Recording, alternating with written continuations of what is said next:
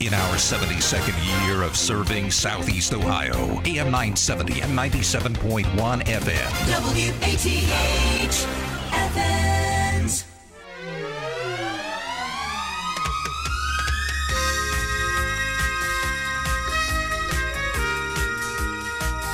It's thirty-seven degrees outside at the moment, headed up to fifty-nine our high.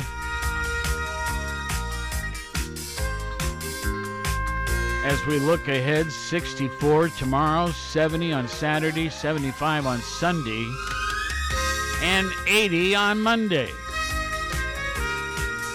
Yeah, boy, gonna get some grass mowing done. We got a special edition today. It's part two of a series. The program's called HAPCAP,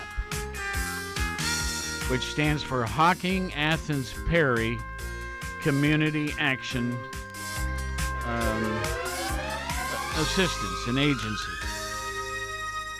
And uh, they've done a lot of good for a lot of people and who've needed it, particularly through this whole COVID thing. So uh, we've got uh, four guests this morning. Think of that. That's kind of cool. So uh, first of all, let's just ask uh, Valerie Keeney to, um, she's the Public Relations Coordinator for HAPCAP.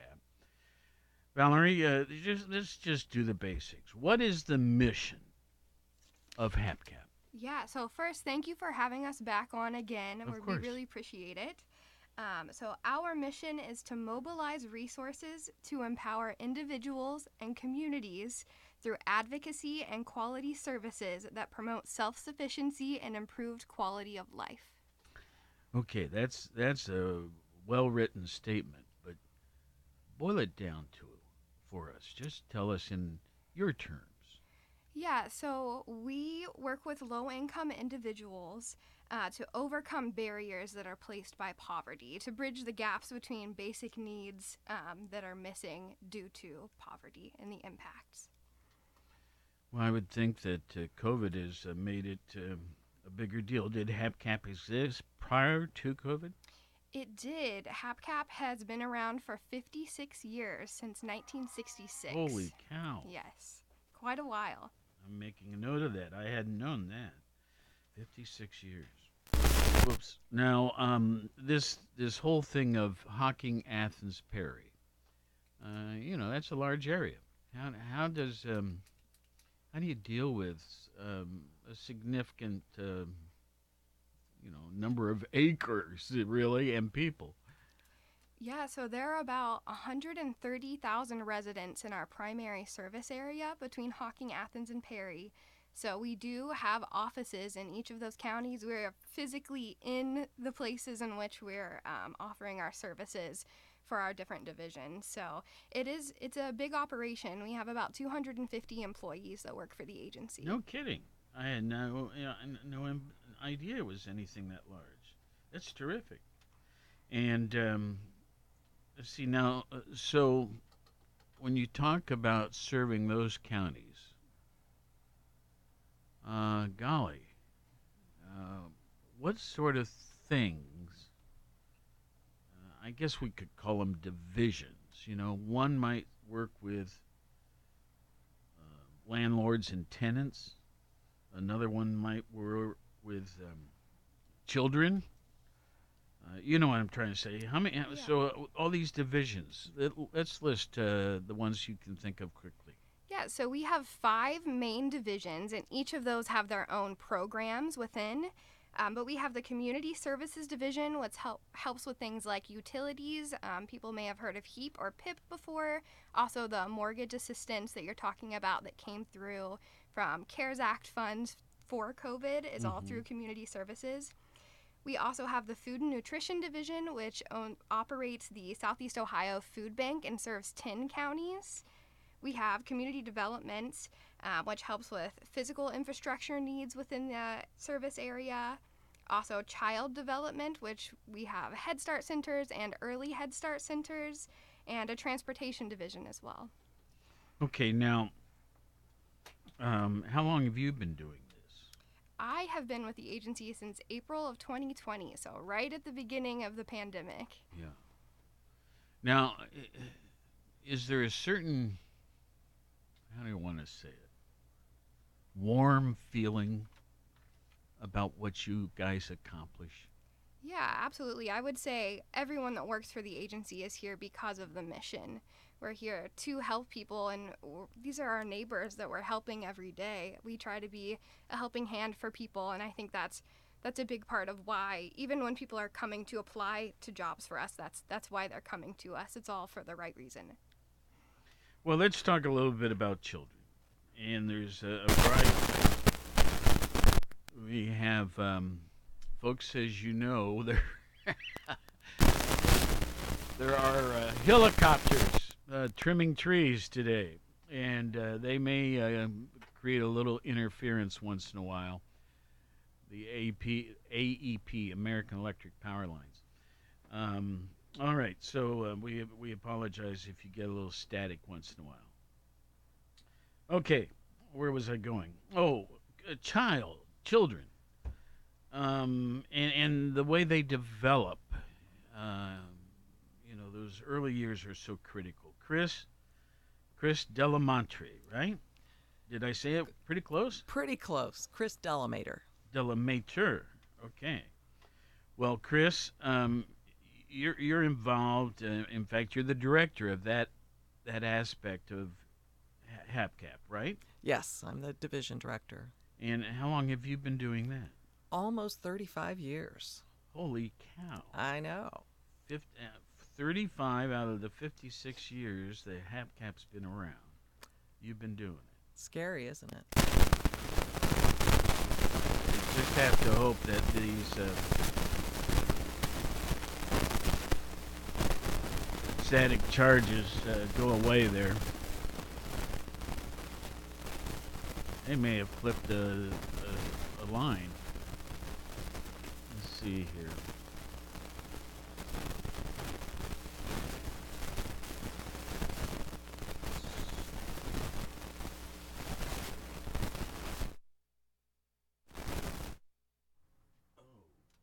What I think it's internal. So on the side of the mic it says mic two. That's the one that's working right now. Yeah. So we're gonna pass that around. Is this one not working? When I try number three. Okay. Number three on.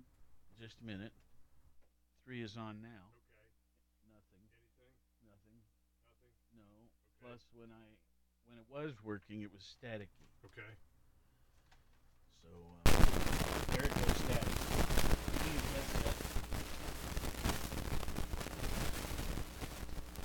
Hey, folks, it's only live radio. That's right. That's right. Anything now? Yeah, that's the static. Okay. You should have a headset on so you can hear what's going on. Okay. Now, I just turned mic three off. Now mic three is on.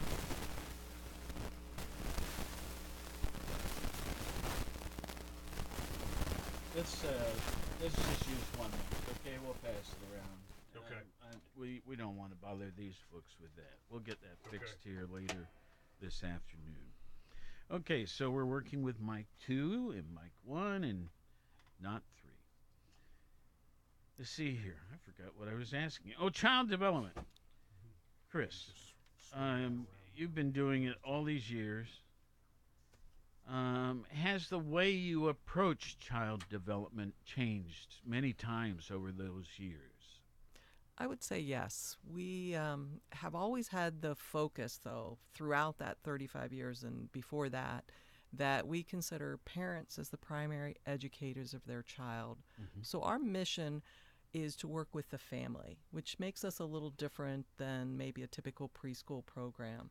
Because we are working with the child, but we're also working with the family to support them, to provide them with any kind of um, social service supports, educational supports, because if we can help the parent and the child, we're going to have a better outcome down the road as that child gets through public school.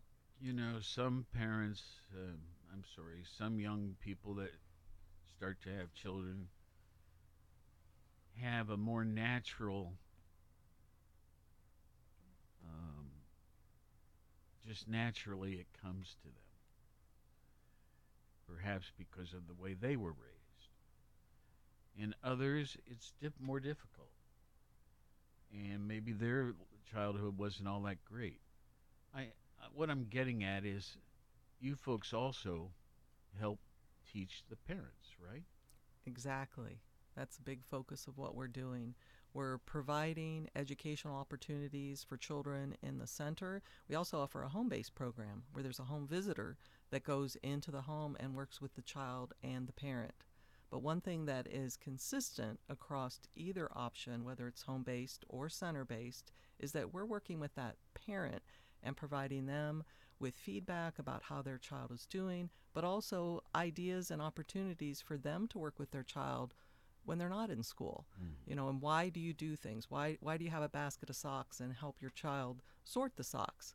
Well, that's that's a great learning activity, but we wait, have to wait, explain wait, the wait. why. My wife's doing that with me now. There you go. Yeah. Okay, so I so I should have learned that earlier, I guess. It's good to reinforce those goals. Okay. Well, um, you know, what about nutrition? Uh, you know, some people are very aware of what is a good food and what isn't. And uh, some things that taste wonderful aren't necessarily the best for you, um, and vice versa. So um, there's a nutritional component too, right? There is. We are a part of the Child and Adult Care Food, food Program. And with that, we're providing a breakfast and a lunch and a snack every day, because our children, most of them are there for a full day. And these are designed to meet certain federal guidelines about what constitutes a meal. So there's a certain percentage of the meal that's a fruit and a vegetable and a protein. And we have to stick with that in order to get our reimbursement. We're also, at this point during COVID, providing a lot of additional food to families for weekends and yeah. evenings. And you even have a neat thing where you can help people with car seats uh, for children riding in cars and that sort of thing. That's cool.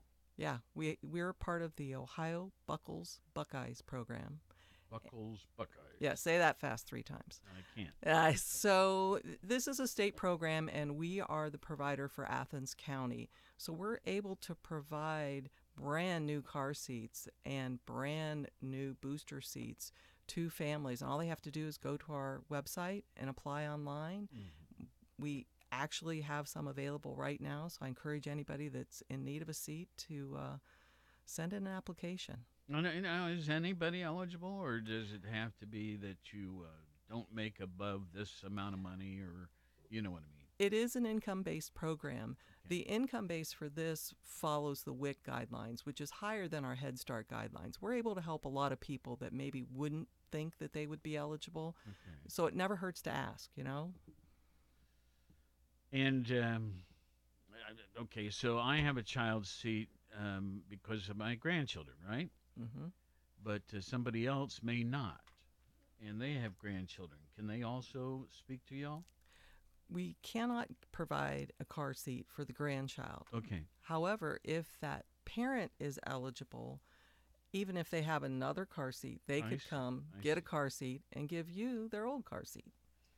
Well, now all my grandchildren are old enough that I need to recycle my child car seat to somebody who needs it. So um, I'll work on that. Okay, what about... Um, See, now, Chris, may I guess your first name really is Christine?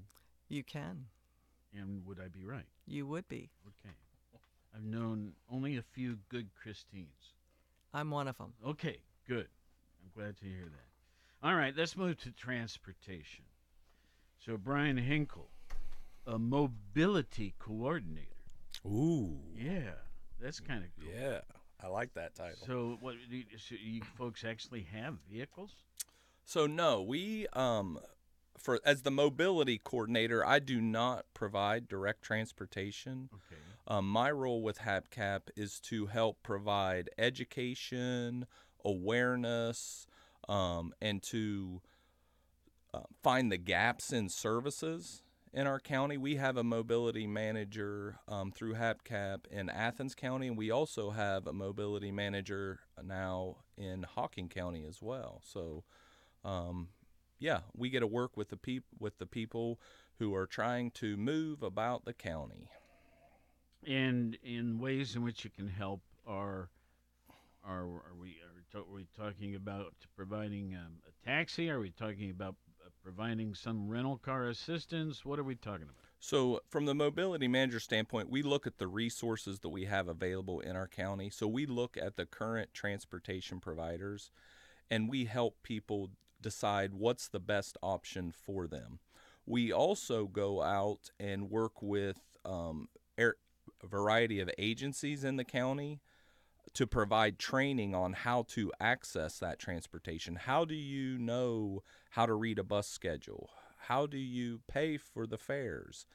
Um, how do I know what routes are coming to where I live, or things along that line? So that's that's a big part of the mobility manager's role. Um, however, the over-encompassing part of HAPCAP is that we do work with uh, Athens Public Transit, which is our fixed route system that runs through Athens, mm-hmm. Chauncey, Nelsonville, the Plains, down into Albany. So, and we also have our Athens on Demand, which is a door-to-door service, which um, individuals can call and schedule a ride through them. They can go anywhere in Athens County one way for two dollars. Um, elderly and disabled can get reduced fares of that for one dollar. So you can travel anywhere in the county for one dollar. Um, that's yes, amazing. Uh, uh, I have a neighbor who um, is no longer able to drive because of health. Mm-hmm. And um, periodically, you know, the van comes up with a loud backup beeper, I might add. Absolutely. That's to make sure that yeah. they don't bump into you. And um takes her to this and that, and correct. Mostly medical appointments and things mm-hmm. like that. So, mm-hmm. that, you know, that's really a neat service. Now, you know, you're Hocking, Athens, Perry. Mm-hmm. Uh, Perry County sort of lacks in these things, doesn't it? Um, no, actually they don't. They have um, their own mobility manager oh. in Perry County, but they are housed through their job and family services. I see. So, so that's where they're at. But I also want to make sure that people are aware of the GoBus um, option too. You can you can hop on the, the bus and pick it up in Athens, down by the community center, and right. you can go to Cincinnati and Columbus, and even land in Cleveland. You know, yes. And you're talking you can go from here to Columbus for like ten bucks plus some fees. So what a great op- option for folks who are looking to get to the airport or need to get up there and don't want to battle the traffic. Uh, it's it's a wonderful service too. So don't want to leave them out. So um, what about people that have vehicles, but maybe their um, the vehicle's ailing? You know, is there is there anything to help them support getting back on the road? So some of those are through outside agencies. Um, I don't really have any, um, we don't really have any of those programs through HAPCAP at the moment, but a lot of times we do referrals to um, Athens County Job and Family Services. So, you know, our big thing is we want to make sure that we're partnering with agencies in our counties too, so that even if we can't provide that support, we can definitely provide that resource. So it's very important to us and the mission of HAPCAP to be able to do that. Brian, how long have you been doing this? Uh, I have been doing this since December of twenty twenty-one. Okay. Well, about a, about a year in, right? Oh, sure, five months. We'll we'll round up. That's all right. And and your background, have had you had some experience in um, transportation and all of that? So prior to this, I worked um, as in the the public kind of service sector uh, as a service and support coordinator in Perry County, working with individuals with developmental disabilities.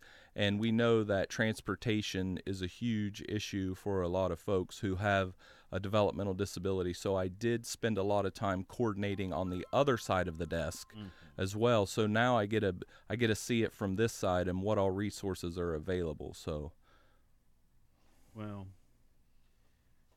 um again, I see so many different services, you know, whether it's a GoBus or public transit or so on, and even the um, uh, point-to-point stuff for mm-hmm. seniors uh, working in.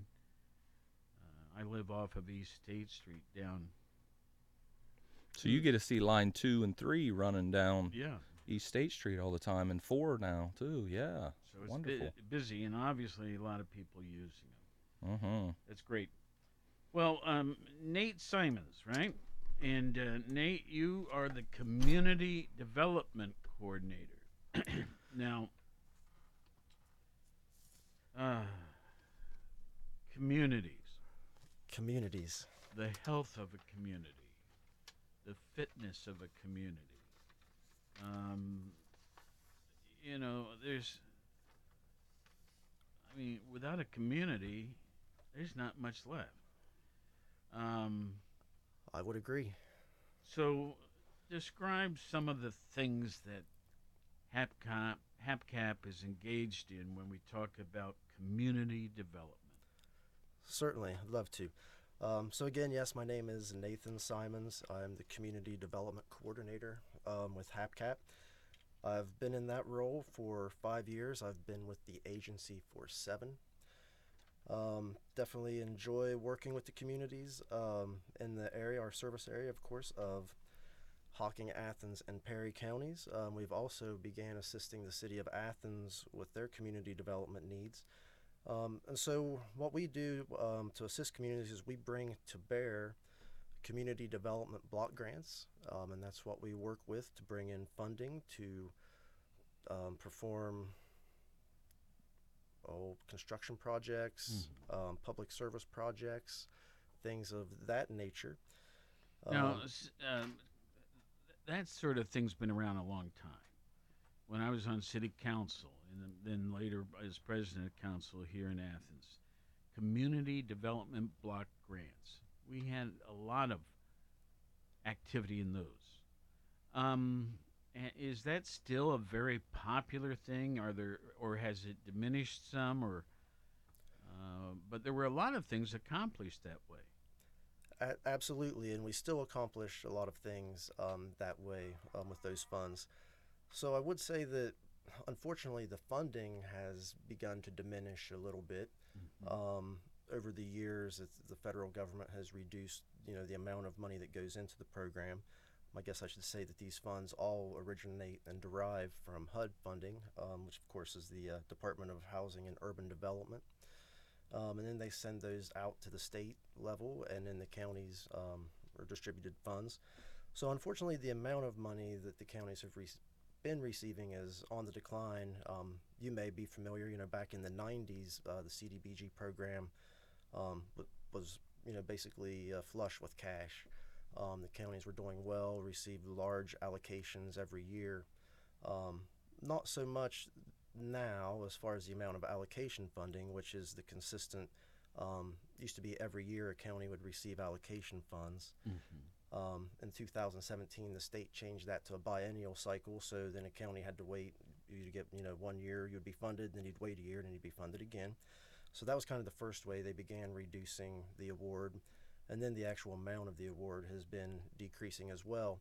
Um, but at HAPCAP, we strive to provide um, competitive block grants um, for larger dollar amounts that can have more impact and uh, do more things in the community, and we've been really successful in my tenure um, with HAPCAP in acquiring those types of grants. Um, just I guess to, to toot our horn a bit in my department, um, we've brought in over ten million dollars in competitive grants in the uh, four years I've been the coordinator with HAPCAP um, in the Community Development Department. So we're proud of that. We currently have another grant pending at the state. Um, if awarded, will be another five million dollars to add to that, which will personally be my largest grant that I've um, ever wrote, so um, excited about that for sure. Now, so HAPCAP, uh, what did we say, fifty-six years it's been around. Um, when you compare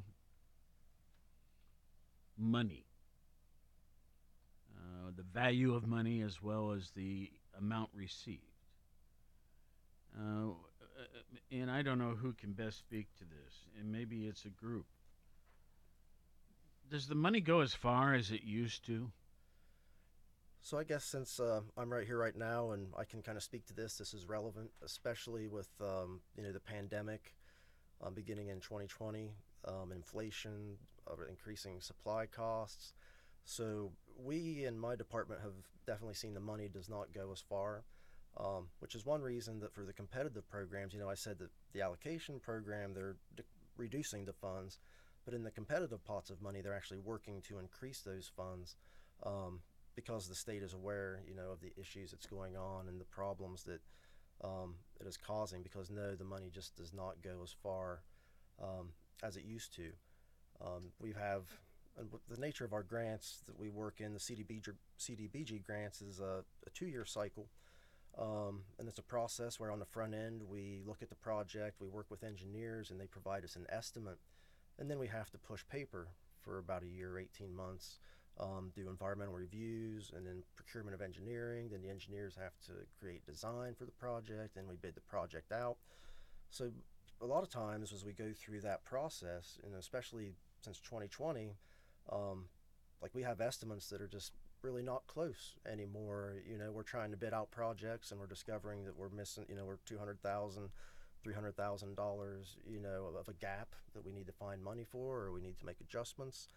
Um, so I can say for our department, it has definitely been noticed, and it's definitely an issue um, and a challenge, but it's something that we've been working with and, and coping through, um, working with our communities and our engineers and of course contractors as well to uh, to get some of these um, projects that are giving us fits completed and bid out and, and all that. So I can say yes, the not money's to, not going as far. Not yes. to put you on the spot or to single something out, but give me an example of a project.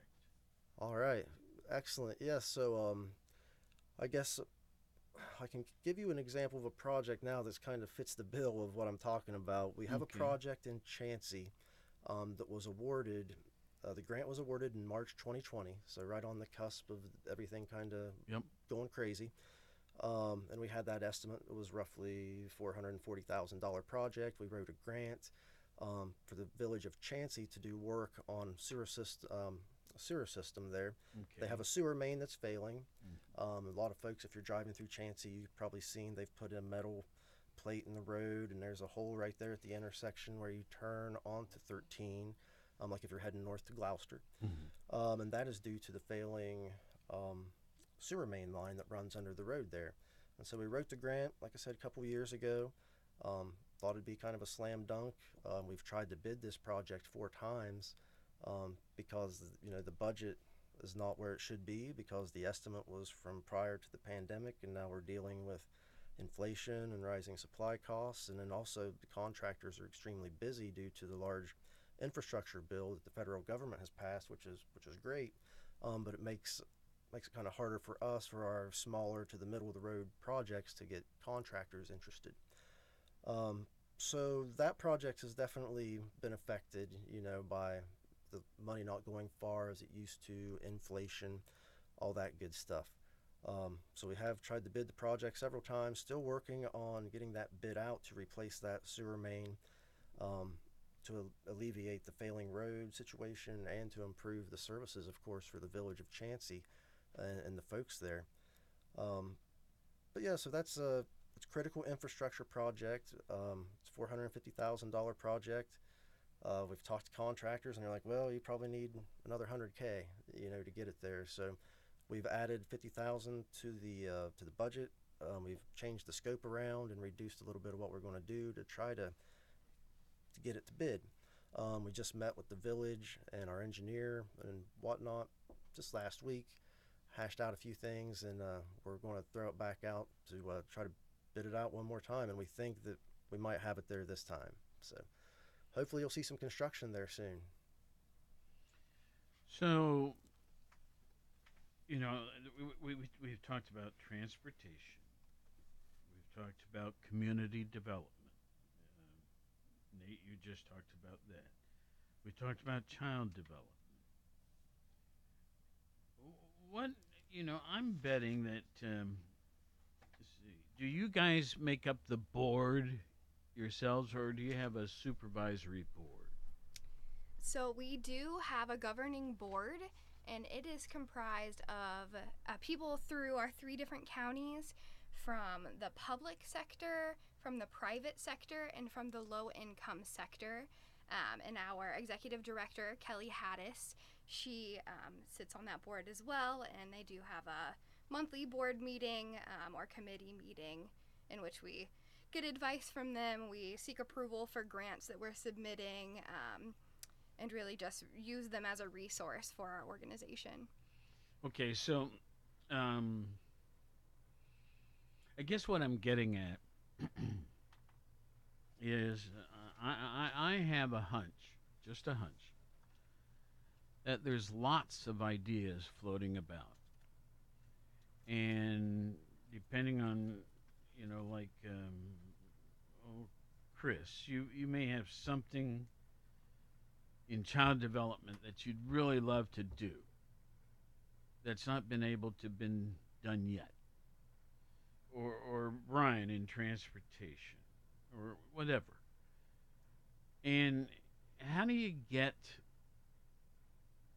how do you sell your ideas to your supervisors, which is a board, to let you pursue those with with the various um, sources out there that you would approach? I'll jump in. Did that make any sense? Absolutely. Okay. Um, and in the child development world and Head Start, we actually not only respond to the board and are accountable to them, but we have a parent policy council, which is made up of parents from all of our centers. They have to approve all of the hiring we do, all of the grants we submit, and the projects we take on. So our first step when we get a great idea is we talk to staff. But then we're also talking to parents. So we're talking to our Parent Policy Council. These are some ideas.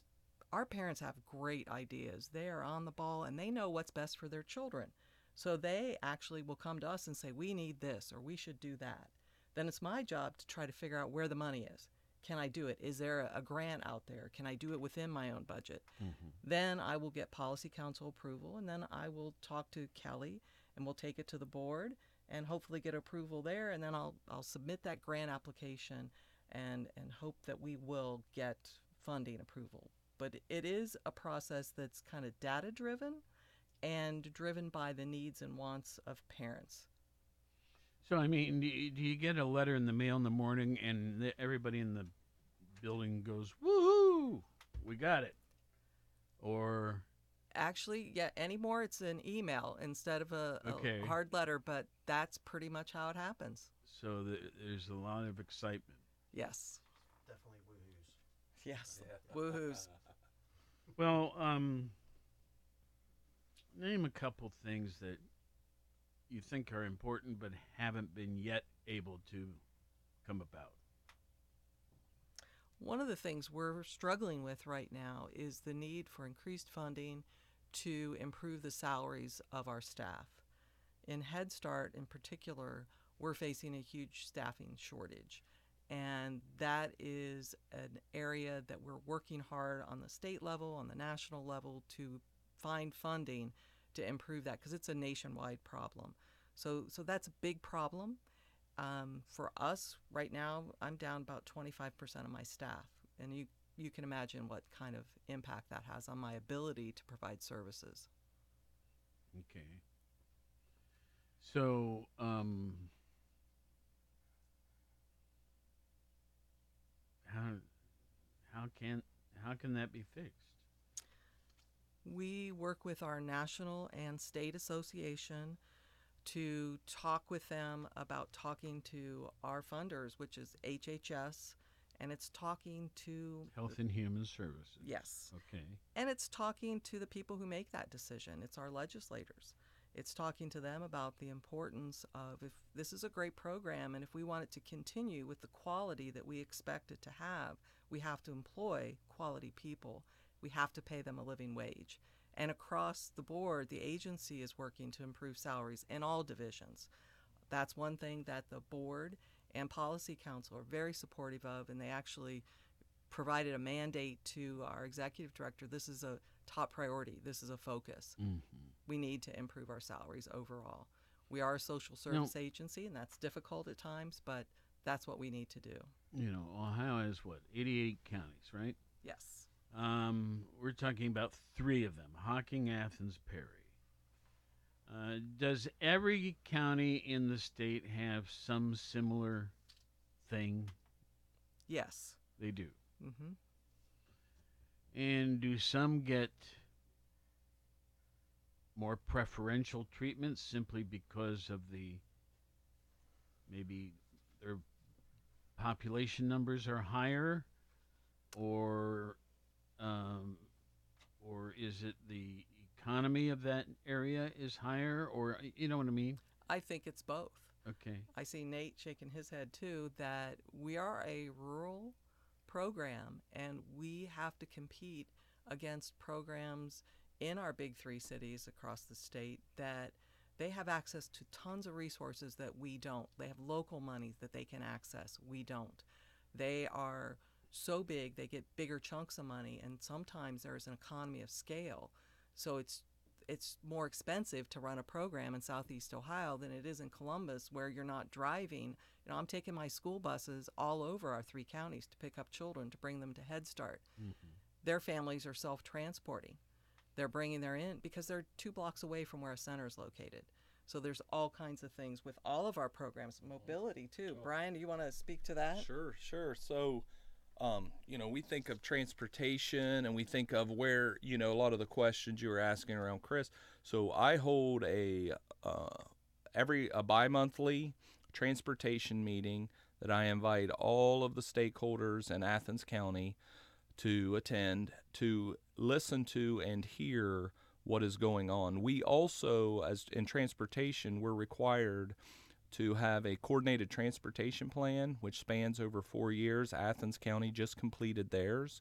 Um, Hocking County is currently working on theirs, and they will be um, sending out surveys throughout the entire county, canvassing that area. But so we use that that information and that data through through the needs that we see to kind of drive the direction that we go. You know, and in Athens County right now, as far as transportation, we know that our evenings and our weekends are, are it's a hard time for folks to find reliable, affordable transportation. So that's that's our focus. You know, our focus is finding ways and like finding that funding and finding uh agencies to partner with to close those gaps. And I think that's a big role that we play in our communities as a whole.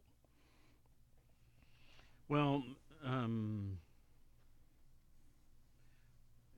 okay, so again, we're we're three relatively rural counties. Mm-hmm.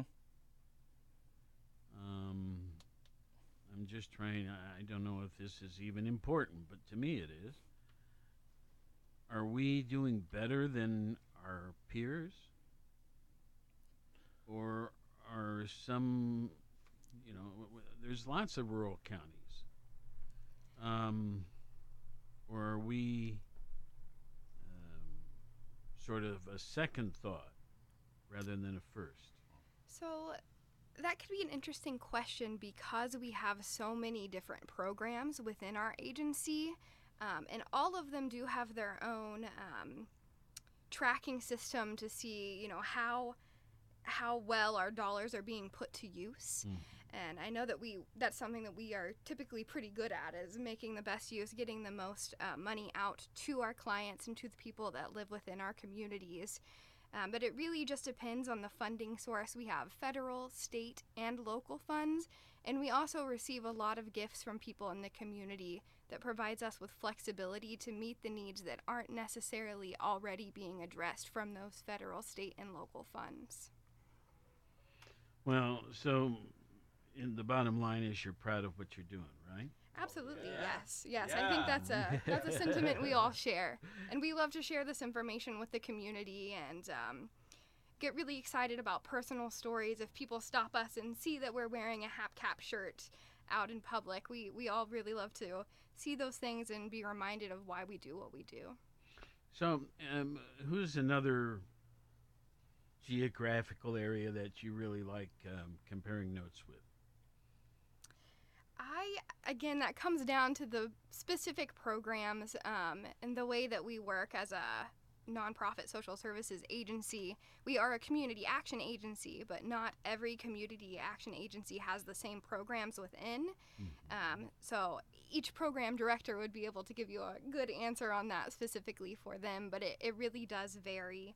Um, within our food bank, we're serving a ten county service area, so um, their metrics can be a little bit easier to compare, but yeah, yeah, it really just depends what specific area we're looking at and um, what goal we're trying to reach.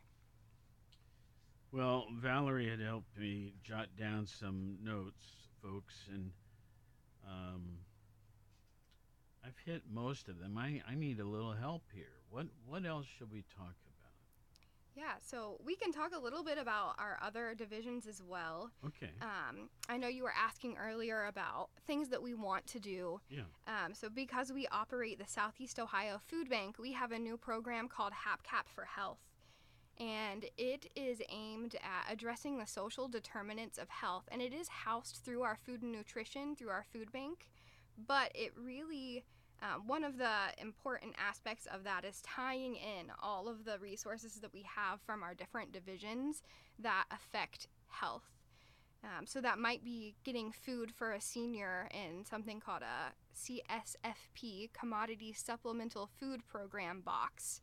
Um, and specifically for seniors, then we have people like Brian in transportation that can help find them if they're not driving anymore. Maybe they don't have the eyesight to do that themselves.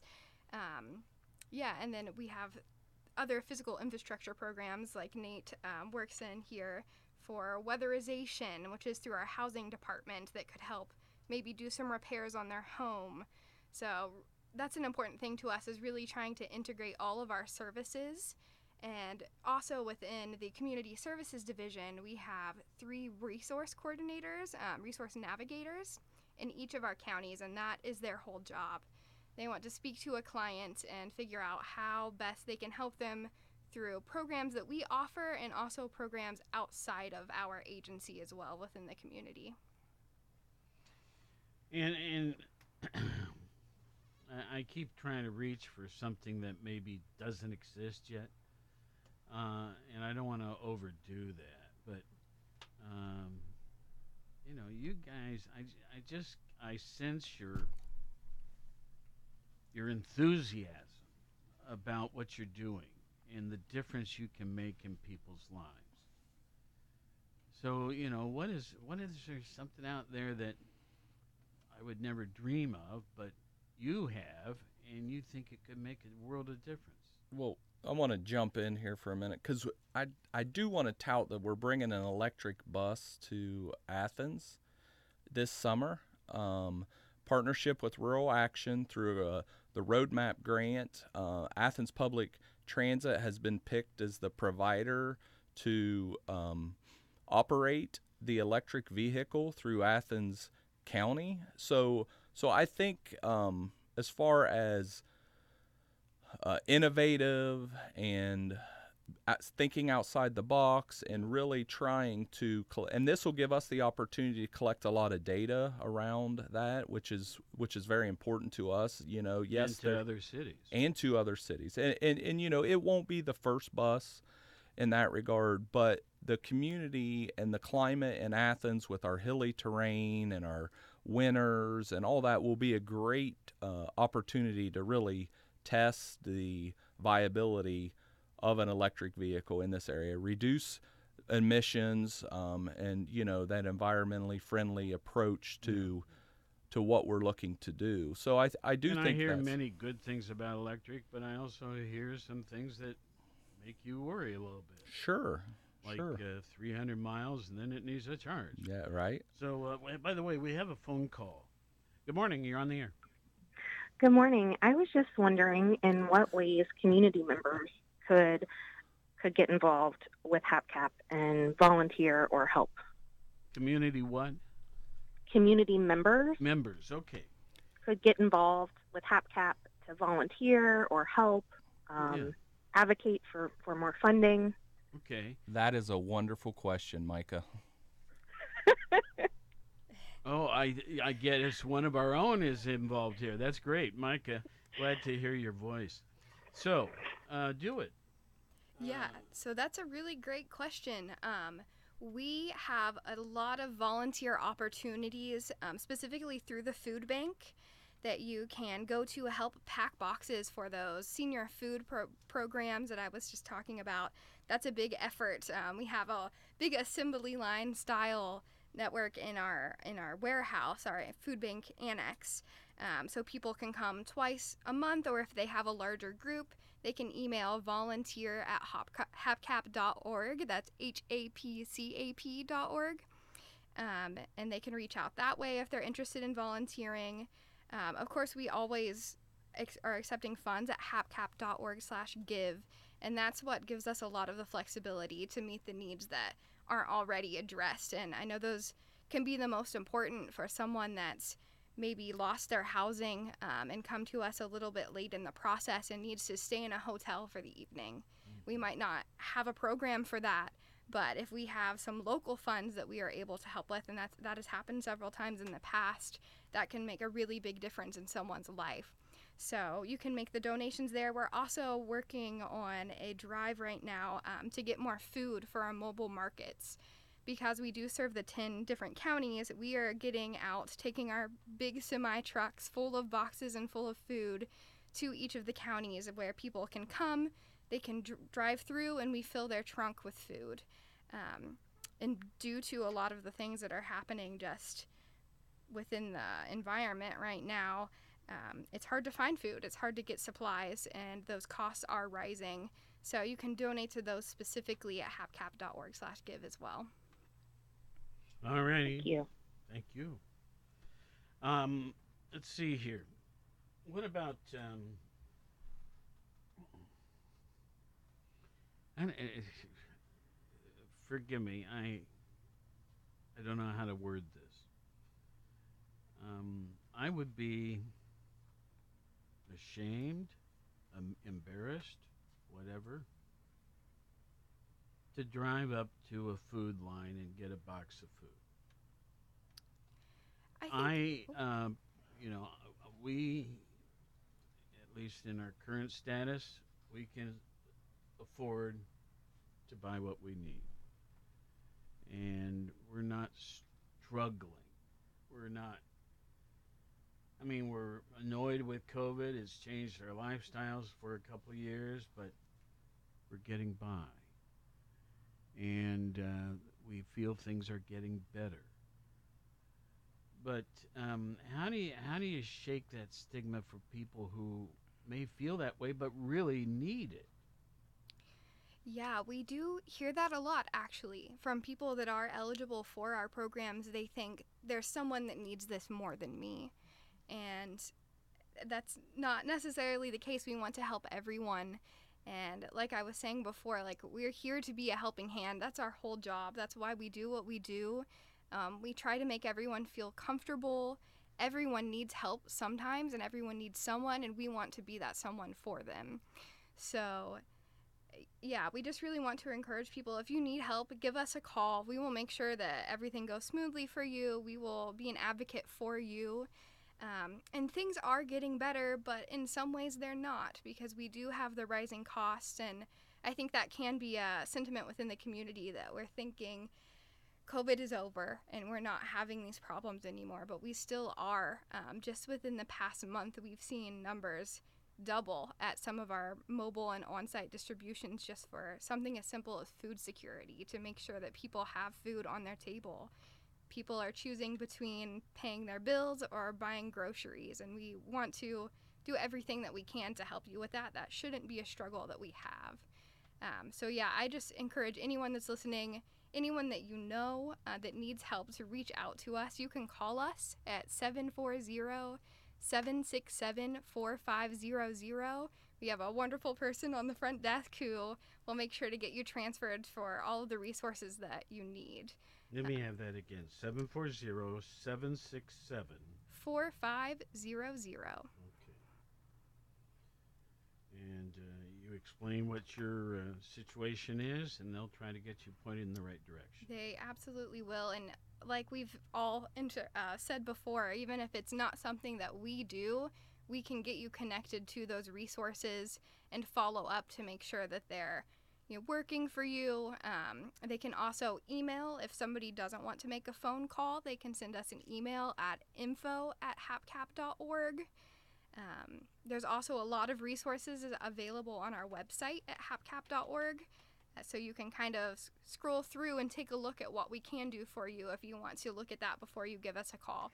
But we just encourage you to reach out. We're all here for the people within the community.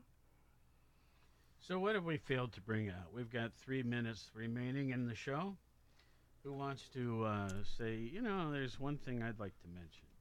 Well, Dave, I'm glad you asked. I wanted to do a little plug that with Head Start, it is a school year-based program for most of our slots, and we are accepting applications for next year.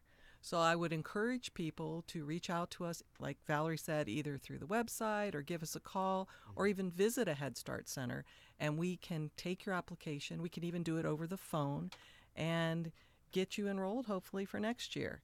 Head Start is for children ages three to five, and our Early Head Start program actually is a year-round program, and that's children who are from birth to age three, and we also can serve pregnant women in that program. We have a lot of resources and supports that we're providing to all the families in our program, whether it's Early Head Start or Head Start. So I hope that people will take advantage of that and give us a call, check out the website, fill out an application, and let us see if we can meet your needs. Two minutes now. Anybody else?